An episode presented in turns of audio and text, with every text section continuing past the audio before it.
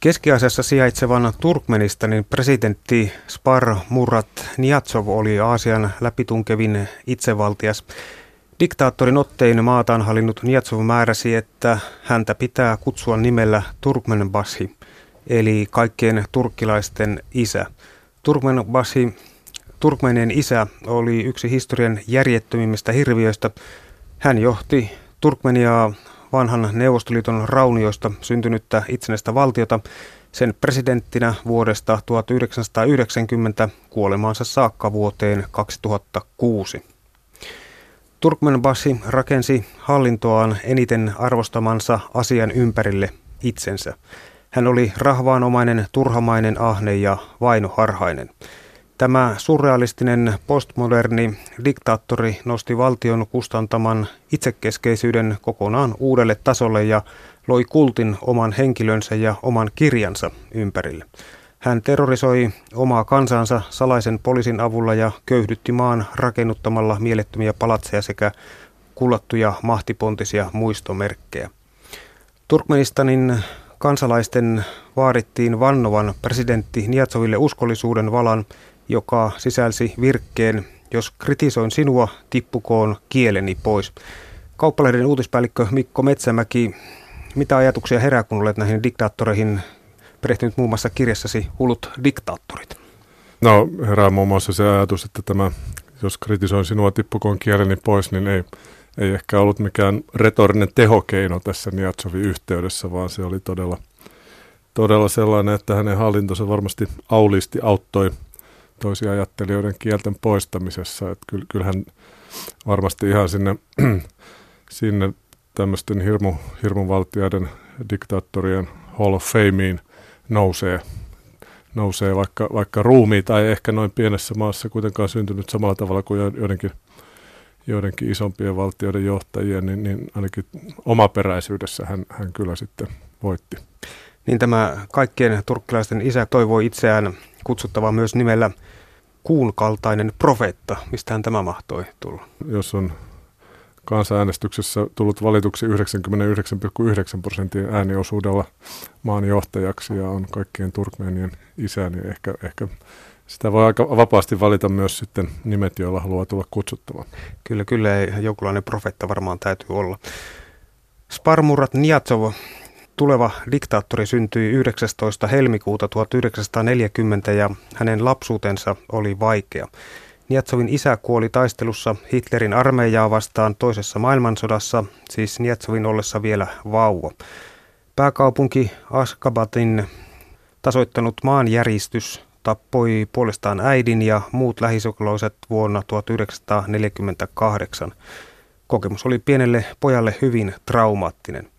Niatsov kasvoi neuvostoliittolaisten perustamassa Orpokodissa kahdeksanvuotiaasta lähtien. Hän opiskeli insinööriksi Leningradissa. Niatsov liittyi Turkmenistanin kommunistiseen puolueeseen 1962, ollen innokas ja jyrkkä kommunismin puolustaja. Sparmurat kipusi hitaasti, mutta varmasti ylös puolueen hierarkian tikkailla. Lopulta vuonna 1985 Niatsovista tuli puolueen pääsihteeri. Vuonna 1990 Niatsov valittiin Turkmenistanin sosialistisen neuvostotasavallan presidentiksi. Niatsov oli Neuvostoliiton kovan linjan kommunistien tukija ja vastusti Karbatsovin uudistuksia ja avoimuuspolitiikkaa. Sittemmin Neuvostoliiton luhistuttua presidentti käänsi takkiaan. Hänestä tuli Turkmenien nationalisti, kansan pelastaja ja hän johdatti kansakuntansa itsenäisyyteen ja muokkasi kiihkeän päättäväisesti itsenäistä Turkmenistania omaksi kuvakseen. Ja tässä hän olikin ahkera. Niatsov oli niin toimelias diktaattori, että jopa hivenen haastavaa on, on lähteä purkamaan hänen aikaansaannokseen, sillä niin paljon ja niin mielipuolisia tekoja Niatsovin jäljitä löytyy. Niatsovin kunniaksi on nimetty kaupunkeja, moskeijoita, tehtaita, voimalaitoksia, yliopistoja, lentokenttiä, partavesiä, alkoholijuomia, jukurttia, teetä ja jopa meteori. Johtaja löytyy myös postimerkistä ja rahoista. Mikko Metsämäki, muistuuko mieleesi yhtään Niatsovin tekoa, joka tai jotka eivät olisi kansalaisten näkökulmasta olleet jollain tavalla järjettömiä? No kyllähän hän diktaattoreille vähän epätyypillisen tyyp- tyyliin. Hän muun muassa lakkautti kuolemantuomion yhdessä vaiheessa, kun hän ilmeisesti tämmöisen munuaissairauksensa, sairautensa ansiosta niin oli ryhtynyt hieman ajattelemaan asioita uudelleen. Ja kyllähän myös Turkmenistanissa niin sitten kansalaisille oli tarjolla hyvin halpaa energiaa, sähköä ja bensaa. Maahan on luonnonrikkauksilta, erityisesti maakaasuvaroilta yksi, yksi maailman, maailman merkittävimmistä ja, ja, ja sitä kautta niin hän, hän pyrki pitämään sellaista kansalaisten jonkinlaista tyytyväisyystasoa yllä myös, myös tämmöisillä niin kuin taloudellisilla huojennuksilla. Työleirille lähetettiin kuitenkin Nietsovin aikana edelleen kansalaisia arvolta vähintään 20 000. No joo, toki, toki järjestelmä oli, oli aika täysiverinen diktatuuri, jossa oli hyvin, hyvin tämmöinen läpitunkema kansalaisten, omien, omien kansalaisten vakoilujärjestelmä, että näitä mikrofoneja saattoi olla melkein, melkein missä tahansa ja kuka tahansa naapuri tai, tai jopa perheenjäsen saattoi olla, olla tämmöinen niin kuin korva, joka raportoi poikkeavuuksista valtiolle, että, että siinä mielessä, siinä mielessä kyllä, kyllä täysi diktatuuri. Diktaattori Niatsov kielsi muun muassa baletin, teatterin ja sirkuksenkin. No joo, kyllä, kyllä hän ilmeisesti aika vapaasti niin omien mieltymyksensä, mieltymystensä mukaisesti sitten toteutti tämmöisiä erilaisia kieltoja, että, että samalla tavalla niin musiikin kuuntelu autossa tai, tai kovaäänistä matkapuhelin keskustelut tai, tai miesten parrat ja pitkät hiukset olivat kieltolistalla ja, ja samoin kirjastot ainakin maaseudulla ilmeisesti, niin – katsottiin, että, että maalaisten nyt ei ollut tarpeen mitään lueskella, että, että ei siellä mitään kirjastoja tarvita. Mihinkään tämä järjettömyys oikein perustui? se, se, siinä varmaan pitäisi olla joku, joku psyko, psykoterapeutti tai muu, joka keskust, olisi keskustellut päähenkilömme kanssa, että olisi tästä kaikesta järjettömyydestä päässyt. päässyt. Mä luulen, että se, se menee enemmän sinne niin kuin henkilö, hänen omaan henkilöhistoriaan ja, ja sinne kun, kun varsinaiseen ideologiaa sitten, että miksi kaikkia pitää kieltää. Niatsov kielsi, kun tätä kieltolistaa jatketaan, niin ihmisten kultaiset hampaat ja keräsi ne käytännöllisesti katsoen ihmisten suista parempaan talteen. No joo, näin. Ei, ei, tuota, ei, ei tämä nyt ainakaan siihen perustunut, että, että pikkurahasta olisi ollut pulaa, pulaa Niatsovilla itsellään, että hän kyllä onnistui hyvin lapioimaan niitä valtion rikkauksiakin omaan, omille ulkomaisille tileilleen, mutta ilmeisesti tässä oli joku semmoinen, semmoinen erikoinen ajatus, että, että ihmisten pitäisi niin kuin ennemmin, ennemmin kovettaa hampaitaan niin kuin pureskelemalla jotain, jotain vaikkapa luita tai muita, kun, kun että tämmöisiä paikkoja sinne hampaisiin laitetaan. No näiden tekojen jälkeen Turkmenistanin presidentti Niatsov onnistui vielä yllättämään kaikki Turkmenbasi kielsi kalenterit ja diktaattori uudenmukaisti viikonpäivät. Kyllä, joo. Hän, hän tota, todella antoi anto viikonpäiville uudet nimet ja hän, hän myös taisi luoda niin kuin, ihan omaa aakkostoa, että, että vanha, vanhan, vanhat niin kuin aakkoset korvattiin vähän hänen omilla luomuksillaan ja, ja, ja, ja myös, myös nämä kuukausien nimet hän pantiin, pantiin uusiksi, että siellä oli – oli tuota, tammikuu, taisi olla hänen itsensä mukaan nimetty Turkmen Bashiksi ja, ja, ja huhtikuu oli hänen, hänen rakkaan edesmenneen äitinsä mukaan nimetty, että, että tämmöistä niin kuin luovuutta käytetty tässäkin suhteessa. Ja jos näitä viikonpäiviä käyn tässä vielä läpi, niin tuota, Bassi nimesi maanantai oli Baskun, eli pääpäivä, tiistai Jasgun, nuoripäivä, keskiviikko Hostgun, hyvä päivä, Torstai Sigapgun eli siunattu päivä, Anna oli perjantai, lauantai oli sitten Rukngun eli hengellinen päivä ja sunnuntai Dynshgun eli lepopäivä, että näin. Ää, Niatso määritteli uudelleen myöskin nuoruuden ja iän. Joo, hän, hän tota, todella katsoi, että kaikki, kaikki alle 25-vuotiaat olivat tämmöisiä kasvuikäisiä ja sitten siitä tonne – noin 37 vuoteen elettiin nuoruutta ja sitten, sitten 50-60 oli tämmöinen profeetallinen elämänvaihe ja, ja, ja siitä edelleen 73-vuotiaaksi edettiin innostavaan elämänvaiheeseen ja, ja vanha ikä oikeastaan alkoi vasta sieltä noin 85 vuodesta. Ja, ja, ja sitten ne, jotka selvisivät tuonne yli 100-vuotiaaksi, niin ne oli tämmöisiä ogutskaaneja, tämmöisiä, tämmöisiä tota, vanhoja viisaita.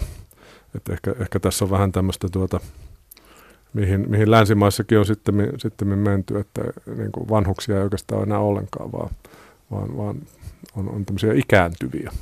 Juuri näin, ja siinä tavallaan ratkaistaan myöskin tuota, tämä eläkespekulaatio saman tien, kun vaikka elinajat odote loppuu jonnekin 70, niin jos sitä katsotaan vielä, että siinä ollaan vielä innostavassa vaiheessa, niin, niin mikä se eläkeikä se sellainen on? Aivan näin. Ja toki Turkmenistassa ainakin, ainakin jossain vaiheessa siinä, siinä tuota, Niatsovin kaudella, niin, niin eliniän odote oli todella niin kuin se oli alhaisimpia tässä, tässä Euroopan-Aasian alueella.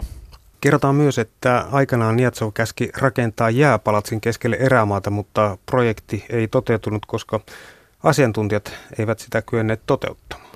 No joo, mutta jonkinlainen jäähalli kai sentään, sentään rakennettiin, että päästiin opettelemaan luistelua. Diktaattori Niatsov joutui lopettamaan tupakoinnin sydänleikkauksen vuoksi 1997 ja tämän seurauksena koko Turkmenistanin kansan oli seurattava hänen esimerkkiään. No joo, tästä, tästä ei ole kyllä tarkempaa tietoa, että kuinka, kuinka tiukasti tätä kieltoa on sitten noudatettu. Tämä voi olla semmoinen, semmoinen että siinä kyllä monet piintyneet tupakoitsijat ovat ehkä, ehkä onnistuneet tätä kiertämään. Kun Jatsoville tehtiin nelinkertainen ohitusleikkaus ja hänen tukkansa muuttui sitten pikkuhiljaa mustasta harmaaksi, niin se sitten puolestaan aiheutti vuonna 2001 valtaisen kuvanvaihto-operaation. Kyllä, kaikenlaisia ongelmia voi, voi syntyä diktatuureissa. Niin, niitä kuviahan oli ripoteltu näitä aikaisempia tummahiuksisia kuvia niin ympäri valtakuntaa ja eihän siihen sopinut sitten, että siellä todellisuudessa kyseessä oli harmaatukkainen henkilö, vaan kaikki meni vaihtoon. Kyllä. Niatsovin hymyileviin kasvoihin ja natsivaikutteiseen iskulauseeseen Halk Watn Turkmenbassi kansakunta kansa johtaja törmäsi sitten kaikissa julkisissa rakennuksissa. Joo, hän oli kyllä todella, todella niin kuin innokas rakentamaan tämmöistä omaa, omaa ideologiaa, niin kuin tämä ruhnama epos, mistä varmaan puhutaan tuossa vielä tarkemmin, mutta, mutta tota, hän, hän todella niin kuin rakensi paitsi ideologiaa, niin myös oli sitten tämmöisen kaunokirjallisuuden puolella aktiivinen ja, ja nämä tämmöiset iskulauseetkin häneltä kyllä syntyivät varmaan ihan, ihan ilman PR-toimistojen apua. Turkmenistanin kolme valtiollista TV-kanavaa välittivät jatkuvalla syötöllä musiikkiesityksiä, jotka ylistivät kaikki valtiasta presidenttiä. No joo, se on kansalaisilla ollut ollut odotettavaa. Tie, tiesi, että mitä tuttuja turvallista ohjelmaa televisiosta tulee. Näin on, näin on. Ehkäistäkseen hallintonsa kaikenlaisen kyseenalaistamisen Turkmenbassin hallitus perutti kaikki internetyhteydet vuonna 2000 lukunottamatta valtion omistamaa Turkmen Telekom-yhtiön liittymää tai liittymiä. Joo. Netti ei ollut Turkmenista. Ei, ei ilmeisesti, ilmeisesti tuota, Niatsov tosiaan katsoi, että, että tämä, tämä internet ei, ei palvele hänen, hänen kansaansa ja he, he pärjää kyllä vähän niin kuin vanhemmallakin teknologialla oikein hyvin. Varsinainen visionääri. Kauppalehden uutispäällikkö Mikko Metsämäki, miten hän diktaattori sitten toisaalta aikoi viedä maansa uudelle vuosituonnella, vai ehkä ei edes aikonut? No mä vähän luulen, että hän oli, hän oli tyytyväinen siihen tilanteeseen, mikä, mikä hänelle oli auennut siinä Neuvostoliiton hajotessa, että – että hän yhtäkkiä pääsikin tämmöisen aika, aika niin kuin marginaalisen neuvostotasavallan puolueen johtajasta niin ihan oman, oman valtion ehdottomaksi valtiaksi ja diktaattoriksi, että ei siinä, ei siinä nyt varmaan niin kuin kovin suuria modernisointihankkeita kannattanut ruveta enää, enää rakentelemaan, kun, kun oli kerran tähän, tähän asemaan päässyt ja, ja taloudellisestihan maa oli kuitenkin sillä tavalla, sillä tavalla vauras, että hän, hän pystyi kyllä oman varmasti oman, oman tämän lähimmän hovinsa ja, ja oman elintasonsa pitämään aika korkeana, koska, koska näitä luonnonrikkauksia tosiaan, tosiaan oli, mutta, mutta tota, toki niin tässä tapauksessa se rikkaus ei sitten oikein valunut sinne alaspäin. Kansalle ei kulunut myöskään maan runsaiden luonnonkaasuesiintymien tuottama varallisuus, niin kuin tuossa tavallaan vähän jo kerrotkin, ja diktaattori otti sitten todellakin tämän tämän niin kuin itselleen. Kyllä joo, ja täällä, näillä, näillä varoilla toki sitten rakennettiin tätä, tätä henkilökulttia täysillä, että, että tota, sen, verran, sen verran toki niin kuin kansalaiset siitä varmaan hyötyy, että tämä niin energia, energia oli, oli halpaa, että lämmitys, lämmityssähkö oli varmaan aika kohtuuhintaista, mutta tota, hal, halvasta bensastakaan nyt ei varmaan ollut hyötyä, jos ollut autoja, niin kuin, niin kuin kovin monella ei ollut. Sitten hän rakennutti tällaisen 40 metriä korkean Niatsov-patsaan myöskin. Joo, ja se, se on siitä erikoinen, että siinä on tämmö, se on sillä, sillä tavalla motorisoitu, että se pyörii ja suuren johtajan käsi osoittaa koko ajan aurinkoon, auringon suuntaan.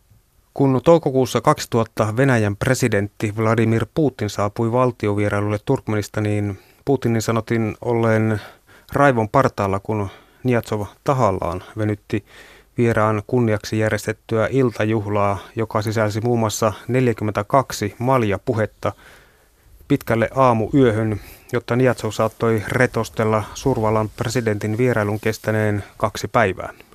Joo, tämähän on, tämähän on musta kyllä aika innovatiivinen tapa, tapa niin kuin kohottaa vierailun arvoa. Putin tuota noin, niin ei tainnut sitä sitten kuitenkaan kovin, kovin pitää tästä ideasta. No nä, näin, näin taisi olla kyllä. Vuonna 2003 Turkmenistanin presidentti Niatsov lanseerasi kansallisen lomapäivän melonin, vesimelonin sukulaishedelmän kunniaksi. Niin, oliko tässä jotain erikoista? Mitäpäs se, tässä tähän ketjun jatkoksi sopii vallan mainiosti. Joo, se, se, tämä päivä ilmeisesti sisälsi tämmöisiä suuria kansallisia juhlallisuuksia, joihin, joihin jokaisen oli syytä osallistua ja, ja televisiossa tietysti näytettiin ympäri vuorokauden meloni, melonimeininkeä ja, ja todettiin, että tällä taivaan lahjalla on, eli melonilla on loistokas historia. Monumenttien rakentamisen lisäksi diktaattori harrasti runoutta ja jopa kirjoitti proosakokoelmia, kuten kolme maatamme uhkaavaa epäkohtaa, kurittomuus, ylimielisyys ja itsepäinen ajattelu. Juuri näistähän hän itse oli tunnettu. No joo, hän, hän tuota varmaan tiesi, mistä, mistä kirjoitti, mutta oli, oli myös, ilmeisesti hänen tämä äitisuhteensa oli, oli ollut sillä tavalla lämmin tai ainakin kaipuu jäänyt kovasti, että myös, myös joku näistä hänen teoksistaan oli, oli äidille omistettu äiti ja, ja sitten oli Turkmenistanin sadolle omistettu eeppinen koskettava teos. No eniten huomiota on saanut diktaattorin kirjoittamaksi sanottuja Koranin jatko-osaksikin kutsuttu vuonna 2001 julkaistu Ruhnama. Niatsov allekirjoitti vuonna 2004 asetuksen, joka teki Ruhnaman opiskelemisen pakolliseksi kaikissa oppilaitoksissa. Kirja oli uutistoimisto APn mukaan yhdistelmä lattea runoutta, satunnaisia filosofisia huomioita sekä vääristeltyä historiaa. No joo, mutta ilmeisesti kuitenkin aika monitahoinen teos, koska, koska sitähän on paitsi niin kouluissa ja muissa ollut pakko, pakko opiskella, niin, niin ilmeisesti myös autokouluissa oli, oli omat ruhnama-sessiot, että, että saadakseen ajokortin, niin piti, piti sielläkin vähän, vähän tankata ruhnamaa. Tämähän on silleen, silleen kiinnostava teos myös, että siinä, siinä on, löytyy myös Suomi-kulmaa, koska monien maiden yhtiöt, jotka sitten halusivat tehdä bisnestä Turkmenistanin kanssa, niin sitten he suomensivat – Ruhnamaa omille, omille kielilleen ja, ja, ja Suomessahan toi Arto Halonen on tehnyt tämän dokumenttielokuvan Pyhän kirjan varjossa, jossa, jossa sitten pyöritellään tätä, tätä suomennos, suomennoshanketta. Muun muassa Ensto-yhtiöllähän oli, oli ilmeisesti he, he jopa toteuttivat tämän, tämän ihan suomennoksen, mutta, mutta sitten kai siitä syystä, että, että se ymmärrettiin, että tämä, tätä nyt voidaan käyttää vähän myös ikävää ikäviin hankkeisiin tätä, tätä propagandavoittoa, että, että tästä tämmöinen suomennus tulee ja, ja siitä myös tietysti, tietysti jos ensi tule varmaan tullut, tullut vähän huonoa, huonoa pressiä täällä, täällä Suomen päässä, niin sitä, sitä ei sitten koskaan julkaistu, julkaistu tätä suomennosta, mutta, mutta tota, hyvin monilla kielillähän tämä maailmankirjallisuuden merkkiteos kyllä löytyy. Mikko Metsämäki, kauppalehden uutispäällikkö, oletko sinä sattunut lukemaan tai kun sitä ei ole julkaistu, mutta tai ainakin kuulemaan, niin tuota, jotain enemmän tästä ruhnamasta. Osaatko sanoa? No, no ei, ei, en, ole, en ole lukenut, mutta toki näitä päät katkelmia on, on muun muassa tuossa Halosen, Halosen Dokkarissa ja, ja siellä sun täällä. Että sitähän tosiaan tämmöisenä vähän niin kuin Koranin jatko-osana on jopa, jopa tuolla pidetty, että siinä on tämmöistä tämmöistä historiaa ja, ja taidetta, etiikkaa ja, ja niin kuin melkoinen sillisalaatti vähän sitä sun tätä.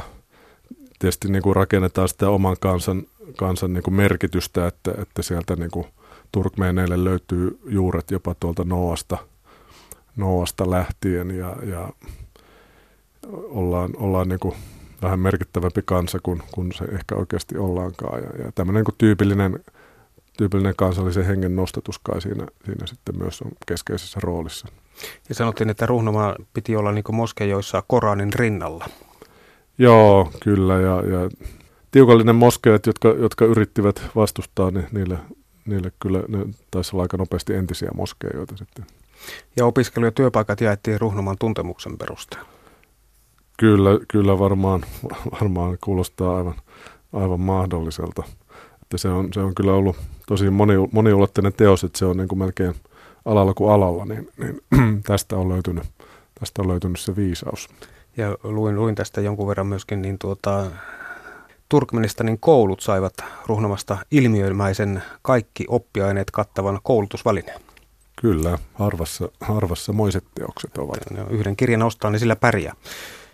Pyhän kirjan lisäksi ikään kuin kaupan päälle Niatsov lanseerasi uudet turkmenistanilaiset aakkoset, niin kuin tuossa edellä jo mainitsit, ja tuota, joillain kansakunnan nuorilla toivoilla oli helppoa ja hauskaa tavata tätä isukin ihmekirjaa, mutta, mutta kyllä sitä harmiakin oli.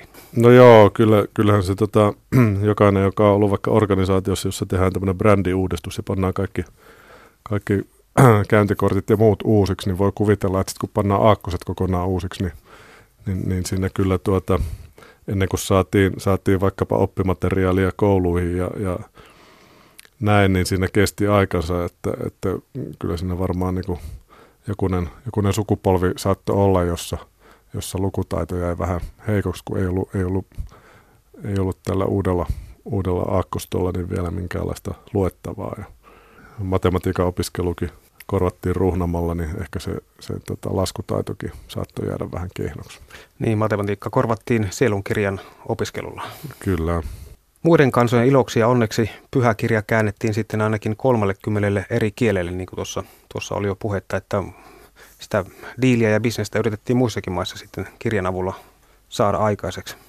Kyllä, joo, ja varmasti se nimenomaan perustui tähän, tähän tuota, että, että Niachov arvosti sitä, että, että jos joku halusi tehdä heidän kanssaan kauppaa ja saada siimusen näistä maan luonnonrikkauksista, niin, niin se, se toimi vähän niin kuin porttina sitten, että me suomennamme, me suomennamme tai käännämme omalle kielellemme tämän, tämän sinun merkkiteoksesi tämmöisenä hyvän tahdon eleenä ja sen jälkeen asiat, asiat alkoi sitten edistyä. Ja Ruhnumaa vietiin Venäjän toimesta jopa avaruuteen, josta se säteilee Turkmenbassin kuolemattomia ajatuksia maailmankaikkeuteen. Kyllä, varmasti täältä ikuisuuteen. Diktaattori jakoi Turkmenistanin nuorisolle mielellään neuvoja ja esimerkiksi vuonna 2004 hän ohjeisti suuhygieniaan liittyen seuraavasti. Kun olin nuori, tarkkailin nuoria koiria, joille annettiin luita kaluttavaksi. Ne, joiden hampaat ovat tippuneet, eivät kyenneet kaluamaan luita. Tämä on neuvoni, miten voisimme tulkita tätä neuvoa. Ehkä ainakin sillä tavalla, että ei kannata panna kultapaikkoja hampaisiin. Ihmisoikeudet voivat Nietsovin Turkmenistanissa kyllä sitten kuitenkin todella huonosti. Joo, kyllähän siellä tuota tämmöiseen parhaaseen diktatuurityyliin, niin vapaata mediaa ei tietenkään, tietenkään ollut ja, ja toimittajia vangittiin ja kidutettiin ja toisin, toisin ajattelijoita oli, oli tietysti niin kuin leireillä ja, ja heidän ihan perheen jäseninsä asti ulotettiin tätä, tätä mielivaltaa, että, että kyllä siellä on niin kuin, kyllä siellä Niasov on, on osannut tämän, tämän tavallaan niin kuin diktatuurin perinteiset tavat, kuinka, kuinka toisia ajattelijat vaiennetaan. Elämä diktaattori Niasovin eli Turmingpassin alaisuudessa se oli ankeaa. Ihmiset tuskin pystyivät ansaitsemaan sen vertaa, että pysyivät hengissä. Kun sortotoimet maassa lisääntyivät, myös tyytymättömyys lisääntyi, mutta se tukahdutettiin sitten rajuin toimin. Joo, siellähän tuota, taisi olla 2002, niin oli tämmöinen ainakin, ainakin virallisen tarinan mukaan, niin heillä oli tämmöinen Turkmenbashin eli, eli Niatsovin niin tämmöinen murhayrityskin. Ja, ja sen jälkeen niin, niin tämä tukahdutus otti entistä tiukempia kierroksia, että, että sitten, sitten todella pantiin kyllä, kyllä niin kuin pieninkin toisia ajattelu kuriin, että salainen poliisi oli, oli tiukasti läsnä joka paikassa ja, ja ihmisiä pidätettiin ja, ja kidutettiin ja tämmöisiä niin kuin tekaistuja syytteitä jaettiin niin kuin tapoihin kuuluu. Mutta diktatuurin loppu sitten kuitenkin häämötti vääjäämättä. Kesällä 2004 pääkaupungissa levitettiin presidentin syrjäyttämistä ja vastuuseen panemista vaativia julisteita. Syyllistä ei löydetty, joten Turkenbassi erotti sisäministerin ja poliisipäällikön ja alkoi asennuttaa kaikkialle nauhoittavia valvontakameroita. Jännittävää, että, että tämmöisiä niin kuin vielä 2000-luvulla niin aika, aika lähellä tässä niin kuin Euroopan, Euroopan aluetta niin on, on ollut tämmöisiä niin kuin hyvin, hyvin suljettuja järjestelmiä, jossa on näin, näin niin kuin läpitunkeva valvontakoneisto onnistunut olemaan. Että jotenkin sitä kuvittelisit, että sielläkin kuitenkin kansalaiset ovat, ovat sit saaneet tietoa ulkomaailmasta ja, ja siitä, että mitä, miten monissa muissa niin kuin neuvostotasavalloissakin se kehitys oli sitten vähän toisen tyyppistä ja, ja se niin kuin liberaali demokratia oli, oli tuossa vaiheessa kuitenkin ottanut aika pitkiä askeleita monissa maissa, että väistämättä siellä, siellä niin kuin joku maanalainen oppositio sitten, sitten varmasti kuitenkin alkoi muodostua. 2004 presidentti antoi yllättäen potkut 15 000 maan terveydenhuollon parissa työskentelevälle ihmiselle, kuten sairaanhoitajille, kätilöille ja sairaala-apulaisille ja korvasi heidät huonosti koulutetuilla asevelvollisilla. Aika järjetön. No joo, tämä tota, Nietsov ei ilmeisesti oikein uskonut tähän terveydenhuollon ammattilaisten kykyyn hoitaa sairauksia, että hän oli ehkä enemmän tätä hopeavesiporukkaa sitten. 2005 tehdyllä päätöksellä kaikki pääkaupunki Asgabatin ulkopuoliset sairaalat suljettiin ja lääkärit vannoivat Hippokrateen valan sijasta suoraan uskollisuuden valan diktaattori Niatsoville. No joo, tämä oli kyllä myös varsin innovatiivinen, innovatiivinen idea, että mihin sitä Hippokrateen tarvitaan, jos, jos on noin hieno johtaja. Rahastusta diktaattoreille tapahtui kaikkialla. Turkmenin kanssa avioituminen maksoi ulkomaalaiselle taustasta riippumatta 50 000 dollaria. Joo, hintansa kaikella. En ole nähnyt tilastoja, mutta jotenkin luulisin, että, että ainakaan niin kuin hirveän paljon sellaisia, jotka olisivat silloin Turkmenistaniin halunneet, halunneet rakkauden perässä muuttaa tällä hinnalla, niin en usko, että niitä on kovin paljon löytynyt. Vuonna 2006 Turkmenbassi peruutti noin kolmasosan eläkkeistä ja määräsi jo maksettuja eläkkeitä maksettavaksi takaisin. Suuri määrä vanhuksia kuoli sitten nälkään tämän seurauksena. No joo, tämmöinen taitettu indeksi Turkmenistanin tyyliin, että näköjään niin eläkkeisiinkin voi puuttua takautuvasti, vaikka monissa länsimaissa se tuntuu mahdottomalta. Tämä alkoi sitten jo ilmeisesti herätellä ulkovaltojakin huomaamaan, että Turkmenistanissa asiat ovat niin huonosti, että silmien sulkeminen ei enää auta. No joo, kyllä, kyllä varmaan, varmaan niin kuin monissa maissa tiedettiin tarkalleen, mikä se tilanne siellä oli, mutta, mutta Turkmenistan on sillä tavalla syrjässä kaikista, kaikista kansainvälistä keskustelusta ja foorumeista yleensä, yleensä ollut, että ei, siinä nyt varmaan kovin paljon jaksettu sitten korvia lotkautella näille hullutuksille. Sapara Murad Niatsov muokkasi valtavista maakaasuvaroistaan tunnetun Turkmenistanin omaksi kuvakseen, kunnes kuolema keskeytti työn ja rahan lapioimisen omille tileille. Joo, ollakseen, ollakseen noin niin kuin vahvassa asemassa oleva diktaattori, hän, hän kuoli varsin nuorena, hän ei ollut kuin, kuin tuommoinen 60 ja, 60 ja risaat, että en tiedä, olisiko tämä epäluottamus terveydenhuolto, terveydenhuollon ammattilaisia kohtaan ollut sitten yksi syy siihen, että, että aika, aika kohtuullisen nuorena meni. Mitenhän tuo tilanne mahtaa tänä päivänä siellä olla, että onko siellä yhtään, siunautunut yhtään parempia johtajia? No kyllähän siellä tuota, tämä tota, Niatsovin seuraaja on, on pyrkinyt käsittääkseni niin, niin vähän, vähän tota omaa henkilökulttia rakentamaan, mutta toisaalta vähän purkamaan näitä suurimpia hullutuksia, että ei se nyt mikään niin kuin länsimainen liberaali demokratia edelleenkään ole, mutta, mutta ehkä, ehkä semmoisia varovaisia haparoivia askeleita, niin, niin parempaan suuntaan siellä on kuitenkin otettu. No palataan vielä Niatsovin tähän ihan lopuksi. Niin diplomaattilähteiden mukaan diktaattori siirsi puolet kaikista ulkomaankaupan tuloista omille tileilleen, muun muassa saksalaisiin pankkeihin.